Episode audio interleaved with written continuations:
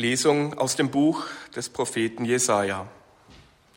Ich bin der Herr, dein Gott, der deine rechte Hand ergreift und der zu dir sagt, fürchte dich nicht, ich werde dir helfen. Fürchte dich nicht, du armer Wurm Jakob, du Würmlein Israel. Ich selber werde dir helfen, Spruch des Herrn. Der Heilige Israels löst dich aus. Zu einem Dreschschlitten mache ich dich, zu einem neuen Schlitten mit vielen Schneiden. Berge wirst du dreschen und sie zermahlen, und Hügel magst du zu Spreu. Du worfelst sie und es verwehrt sie, und es verweht sie der Wind, es zerstreut sie der Sturm. Du aber jubelst über den Herrn, du rühmst dich des heiligen Israels. Die Elenden und Armen suchen Wasser, doch es ist keines da. Ihre Zunge vertrocknet vor Durst. Ich, der Herr, will sie erhören. Ich, der Gott Israels, verlasse sie nicht. Auf den kahlen Hügeln lasse ich Ströme hervorbrechen und Quellen inmitten der Täler.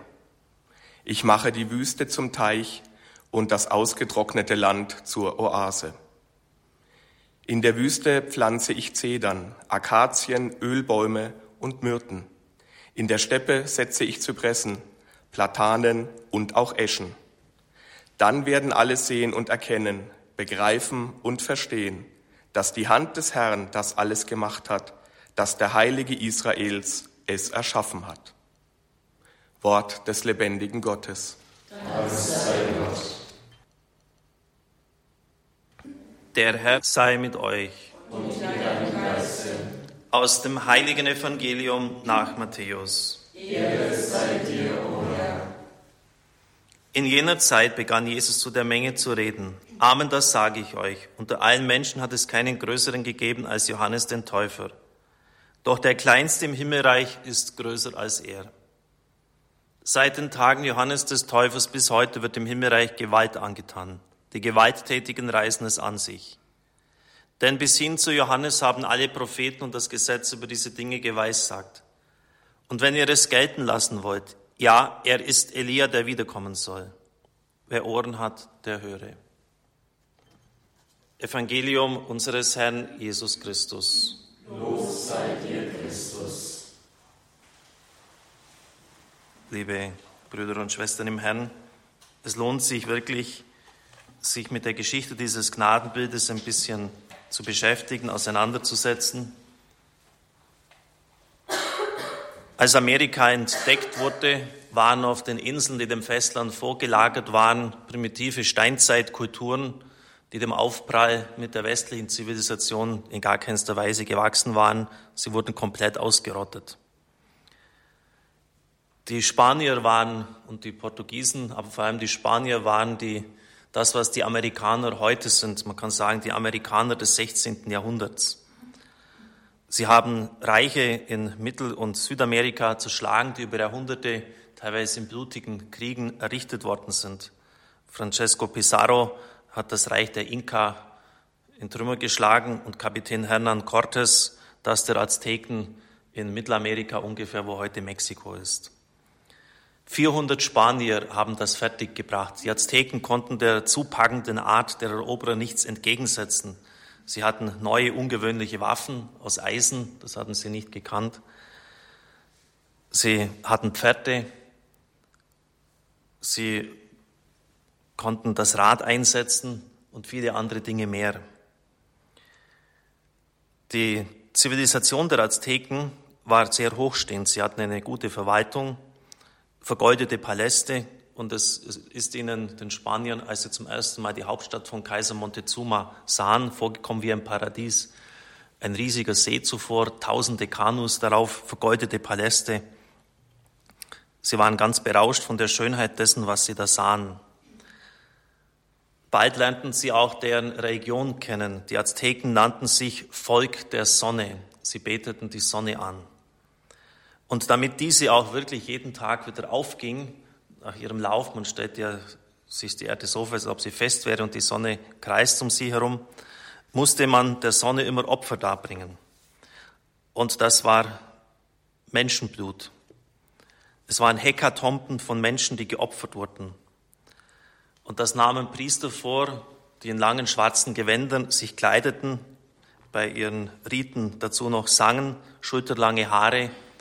Und dann wurden bei der Einweihung eines Tempels, zum Beispiel im Jahr 1487 auf Befehl von Kaiser Auzottel, Auizottel, die Namen sind fast nicht auszusprechen, 20.000 Sklaven, Gefangene, Krieger hingeschlachtet. Also wenn so ein Steintempel eingeweiht worden ist, da ist das Blut nur so geflossen. Den Opfern wurde unter Gesang das Herz, das noch zuckte, herausgeschnitten. Das Menschenmorden hatte ein unglaubliches Ausmaß angenommen. An manchen Tagen mussten Tausende daran glauben. Denn wenn es nicht gelungen war, die Götter zu besänftigen, entstand ein wahnsinniges Gemetzel. Das Darbringen von Menschenopfern fand in jeder Stadt in den großen Steintempeln statt. Der mächtigste Gott war der gefiederte Schlangengott, dem jedes Jahr viele Tausende lebendig geopfert wurde. Der gefiederte Schlangengott. Auf dem Bild, das uns erhalten ist von der Mutter Gottes, ist tatsächlich der Mond zu sehen. Der Mondgott ist auch einer der mächtigsten Götter von ihnen und da sind auch Federn erkennbar. Und die Mutter Gottes ist auch als die Schlangenzertreterin immer dargestellt. Eine andere namhafte Gottheit war der Kriegs- und Sonnengott. Ein furchtbarer, schreckenerregender Tempel war zu seiner e- Ehre in der Nähe von Tenochtitlan erbaut, das war der Ort der Erscheinung, der den Spaniern wie ein wahres Schlachthaus erschien. An diesem Ort sind, wie ich schon sagte, 20.000 äh, Menschen getötet worden. Die Spanier waren völlig angewidert, als sie dann das sahen in den Tempeln, was da vorging. Alles war glitschig, voll Blut und ja, von einer unglaublichen Inhumanität erfüllt. Mit den Spaniern kamen natürlich dann auch die Missionare ins Land. Die Missionare waren wenig erfolgreich. Und es waren nur ganz wenige, die sich von der einheimischen Bevölkerung taufen ließen. Warum denn auch? Warum sollten sie sich von Leuten taufen lassen, die sich selber kaum weniger grausam als ihre eigenen Herren aufführten? Sie waren nur an einem interessiert, an Gold, Ausbeutung, Macht. Überall waren Sklaven mit dem Brandmalen der Spanier zu sehen. Es ist kein Wunder, dass sich die Situation dann zugespitzt hat, zehn Jahre nachdem die Spanier ins Land gekommen waren. Ein riesiger Aufstand bereitete sich vor. Der Franziskanerbischof Zumaraga sah, dass jetzt viel Blutfließen, Blutvergießen bevorstand und begab sich ins Gebet. Er betete intensiv und lange. Die Antwort des Himmels ließ nicht auf sich warten. Sie erfolgte am 9. Dezember 1531. Der Indio Juan Diego durfte die Mutter Gottes sehen, ihre Stimme hören und ist dann zum Bischof gegangen nach Aufforderung der Erscheinung um den Bau einer Kapelle in der Kirche zu erbitten. Das ganz Erstaunliche ist jetzt, dass der Bischof in diesem Bild sich sofort wiedererkannte. Wer war diese Frau? Der brauchte nicht lange zu überlegen. Sie hatte um den Hals eine Borde und auf dieser Borde konnte man ganz klar ein schwarzes Kreuz auf weißem Hintergrund erkennen. Das war übrigens auch so das Schild auf den Wappen bei den Spaniern, das schwarze Kreuz auf weißem Hintergrund. Es war die Frau mit der Sonne umkleidet und ganz klar den Mond zu ihren Füßen. Das war die apokalyptische Frau aus dem zwölften Kapitel der geheimen Offenbarung. Das war ihre Herrin. Und in Spanien war ja damals die Verehrung der Mutter Gottes ganz stark ausgeprägt. Ihre Herrin war ihnen erschienen. Die Spanier, die Eroberer, erkannten sich in dem Bild. Und was das noch viel erstaunlichere war, auch die Azteken. Die Frau auf dem Bild war in einen türkisfarbenen Mantel gehüllt. Türkis durfte nur der Kaiser tragen. Der Kaiser hatte diese Farbe der Ewigkeit auf, auf seinen Gewändern.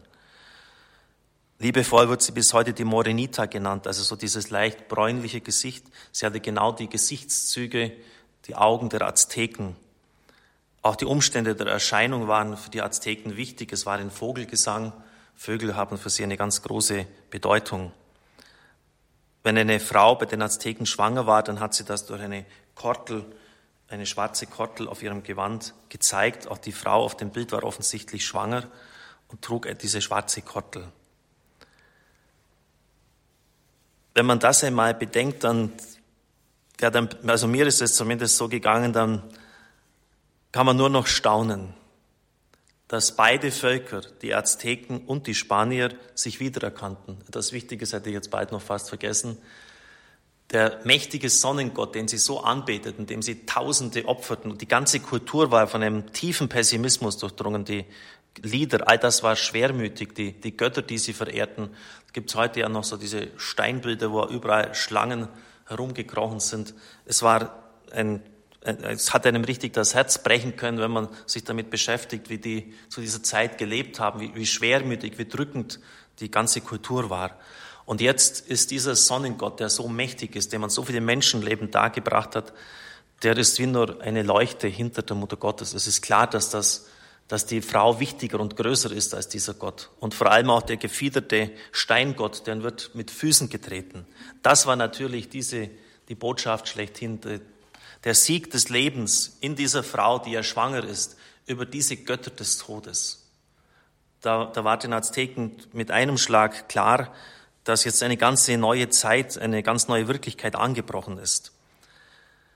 Bei der Übertragung des Bildes, das war dann kaum zwei, drei Wochen nach den Erscheinungen, der Bischof hat es rasch anerkannt, waren Eroberte und Eroberer miteinander am Werk. Sie haben das Bild in die Kapelle übertragen und sie lagen sich in den Armen, so unterschiedlich sie auch waren. Sie waren alle Kinder dieser einen Frau. Die Spanier und die Indios verstanden, sie war ihre Mutter. Und dann setzte also der Clash of Cultures der Zusammenprall von unterschiedlichen Kulturen hat damals ja in aller Härte auch stattgefunden. Etwas, wofür ja, worüber wir ja auch jetzt sehr betroffen sind in unserer Zeit, dass unterschiedliche Kulturen zusammenstoßen. Aber er löste sich in gewisser Weise durch dieses Bild auf oder er wurde zumindest gemildert. Und wir verstehen, dass die Mutter Gottes die Mutter der Einheit ist, die Mutter der Einheit und dass sie in der Lage ist, verschiedene Kulturen und Religionen sogar zusammenzuführen und dass sie vor allem diesen Mächten des Todes ein Ende setzen kann. Es sind dann Berichte erhalten von, vom Patres, vom Priester, von einem flämischen Pater, die bis zu eine Million Azteken tauften. Man hat sie zu Tausenden belehrt, den Sinn der christlichen Ehe erschlossen und sie standen dann in langen, endlos langen Zweierreihen an, um sich ja, das christliche, das Sakrament der Ehe zu, zu spenden. Und manchmal hat man gleich drei, vier Sakramente, Taufe, Firmung, Eucharistie, Ehebund miteinander gespendet. Es war unglaublich, was sich damals ereignet hat. Innerhalb kürzester Zeit lesen sich 20 Millionen Taufen, ohne Zwang, ohne Gewalt, weil sie dieses Bild sahen, weil sie wussten, die, die Frau ist eine von ihnen und zugleich ist sie stärker als ihre bisherigen Götter. Und da soll es dann noch Leute geben in unserer Kirche, und ich bin auch erstaunt, dass auch manchmal Bischöfe so etwas sagen, die meinen, ja gut, die, die Marienerscheinungen sind so eine Beigabe und klar, das, ich weiß das auch, dass das in dem Bereich der Privatoffenbarungen anzusiedeln ist. Aber wenn man diese Geschichte weiß und dann sieht, dass Lateinamerika und auch Nord-, Mittel- und Nordamerika wesentlich durch diese Erscheinung geprägt sind, dass ein ganzer Kontinent dadurch zum Glauben gekommen ist, wie kann man dann sagen, naja, das ist irgendwie nicht so wichtig, das sind irgendwie so Beigaben. Asien im Vergleich dazu, wo ja auch Missionsbewegungen und Bestrebungen waren, hat bei weitem nie diese christliche Prägung erfahren. Lateinamerika hat es bekommen durch diese Erscheinung. Welche Blindheit, wenn man dann sagt, das ist nicht wichtig. Auf das kommt es nicht drauf an. Das ist eine Zeitansage. Das sind Riesengnadengaben des Himmels, die ganze Kontinente bewegen können. Liebe Brüder und Schwestern im Herrn, das ist nur ein Aspekt dieser Erscheinung. Man könnte noch unendlich viel dazu sagen, dass sie die Mutter des Lebens ist, dass sie den Mächten des Todes entgegentritt, wie ich schon angedeutet habe und vor allem auch, dass sie die Mutter der Evangelisation ist. Es setzt eine beispiellose Evangelisationswelle dann ein. Und deshalb ist es wichtig, dass wir auf die Mutter schauen, dass sie an unserer Seite ist und dass sie uns begleitet. Amen.